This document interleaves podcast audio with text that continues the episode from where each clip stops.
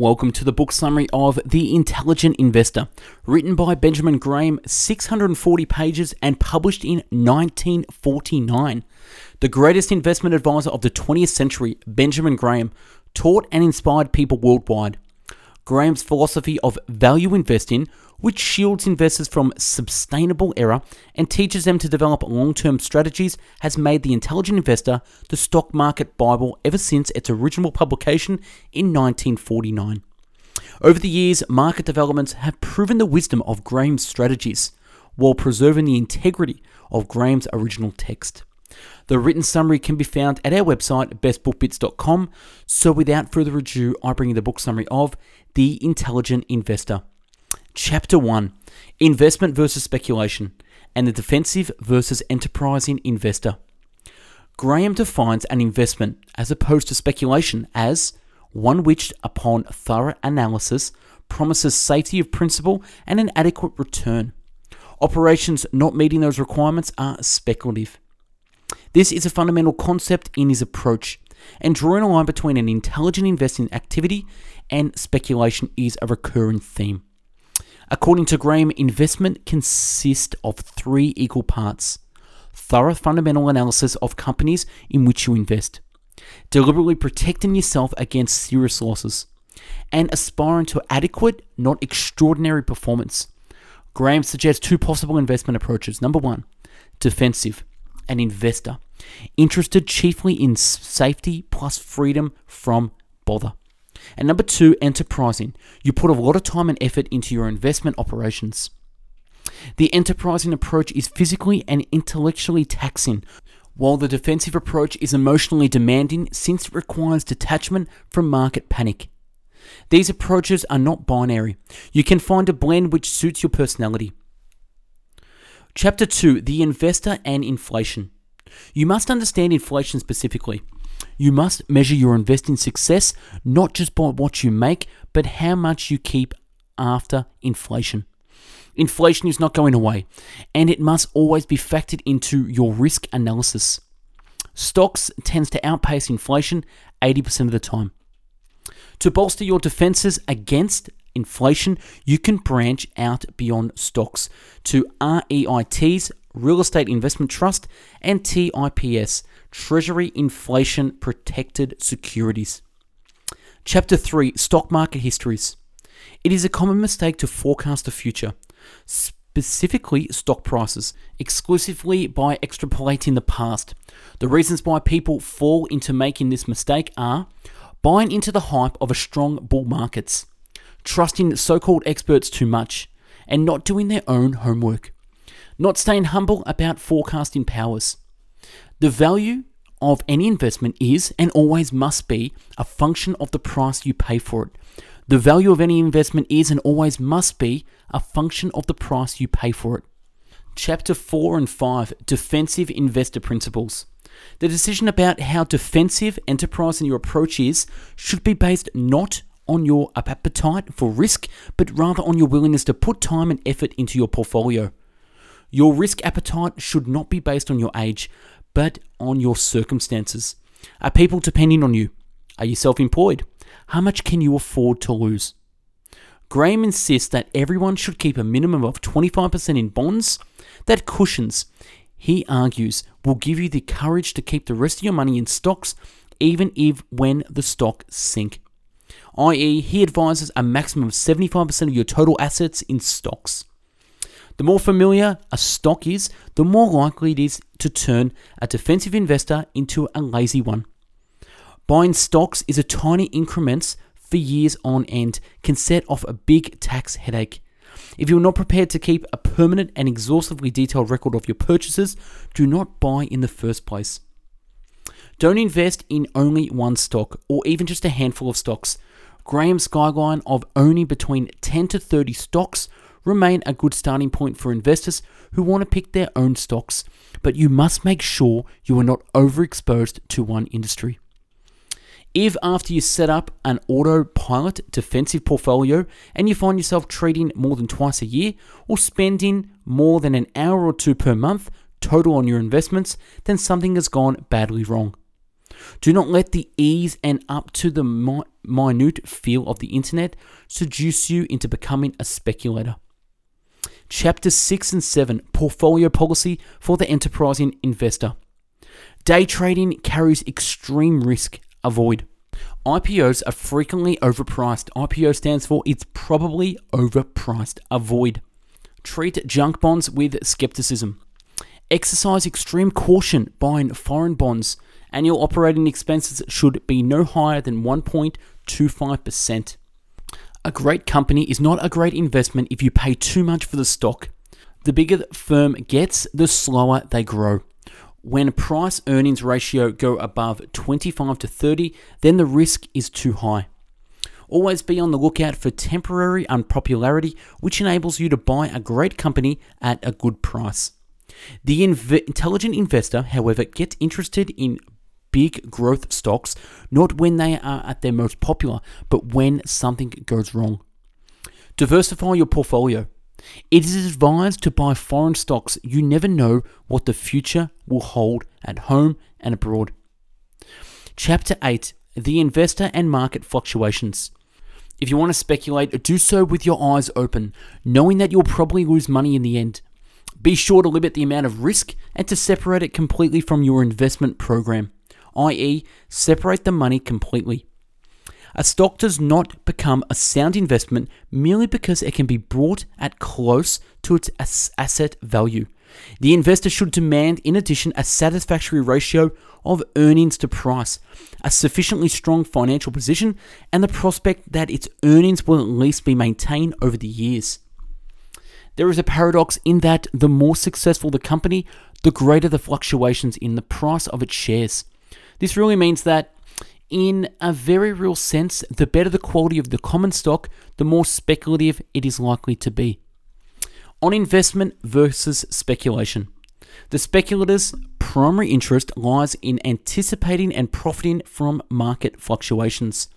The investor's primary interest lies in acquiring suitable securities at suitable prices. And chapter 9 investing in investment funds.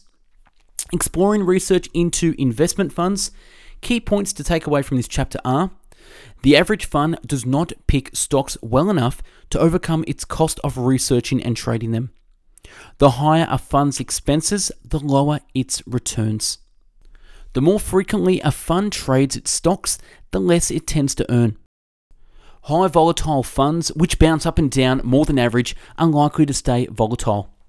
Funds with high past returns are unlikely to remain winners for long later in his life. Graham praised index funds as the best choice for individual investors. Graham praised index funds as the best choice for individual investors, as does Warren Buffett. That said, the chapter still explores mutual funds and the things to look for when choosing one. Their managers are the biggest shareholders. They are cheap. They dare to be different. They shut the door, i.e., they don't take on too many clients. They don't advertise. Clients should come to them. The order you should look at a mutual fund the opposite way to how most buyers do. Number one, funds expenses. Two, riskness of the fund. Three, manager's reputation. And four, past performance. Chapter 10 The Investor and His Advisors. This chapter deals with how to seek and select help with your investments. The major caveat with seeking a full time financial advisor is that you need at least $100,000 to invest. Until you reach this point, Graham suggests low cost index funds. In terms of selecting an advisor, the types of things you want to know about them are what is your investment philosophy? Do you focus solely on asset management or do you also advise on taxes, estate, and retirement planning? Budgeting and debt management, and insurance. Do you use stocks or mutual funds? How will you track and report my progress? Do you provide a checklist I can use to monitor the implementation of any financial plan we develop? Do you use technical analysis? Do you use market timing? A yes to either of the last two questions is a, is a no signal to you. Other red flags include advisors whose fees that will consume more than 1% of your assets annually. Investors who promise an annual return higher than 10%, and advisors who will not show you their Form ADV. This is a professional requirement. Chapter 11 and 12 Security Analysis for the Lay Investor. General approach and the per share earnings. The purpose of security analysis is to estimate a value of a given stock, which can then be compared with the current price to determine whether or not the security is an attractive purchase. Graham makes it clear that any kind of security analysis which requires more than the basic arithmetic and algebra is likely to be flawed or bogus. What should you consider to avoid overpaying for a company? Number one, long term prospects. Two, management quality. Three, financial strength and capital structure. Four, dividend record. And five, current dividend rate. Chapter 14 and 15 Stock Selection for the Defensive Enterprising Investor. The enterprising investor approach is built upon the same foundations as that of the defensive investor, but with greater flexibility. Apply the various tests of quality and price reasonableness along the lines we have proposed for the defensive investor. But they, enterprising investors, should be less inflexible, permitting a considerable plus factor to offset a small black market in another. Guidelines for enterprising investor, similar to those of the defensive investor, but slightly more leeway. Number one, financial condition. A. Current assets at least 1.5 times current liabilities and B, debt not more than 110% of net current assets for industrial companies. And two, earning stability, no deficit in the last five years. And three, dividend record, some current dividend. And four, earnings growth, last year's earning more than those of 1966, i.e., previous year. And number five, price, less than 120% net tangible assets. Chapter 16 Convertible Issues and Warrants discusses the pros and cons of convertible bonds, investment which behave like stocks and work like options. You can keep the bond and earn interest on it, or you can exchange it for the common stock of the issuing company at a predetermined ratio. Wall Street salespeople often describe convertible bonds as a best of both worlds investment. But the intelligent investor will quickly realize that convertible offers less income and more risk than most other bonds. Verdict Unless you are dead set on only holding bonds, convertible bonds aren't a great choice. And chapter 19 Shareholders and Managements. A stock split, technically called a stock dividend, though rarely called this as it is confusing, is a res- a restatement of the common stock structure, presumably because the resulting lower price ranges would be more acceptable to old and new shareholders. A proper stock dividend, commonly called a dividend, is one that is paid to shareholders to give them tangible evidence of earnings. It is the belief that shareholders should demand of their managements either a normal dividend payout of earnings on the order, say, of two thirds, or else a clear cut demonstration that the reinvested profits have produced a satisfactory increase in per share earnings. And chapter 20 Margin of Safety as the central concept of investment.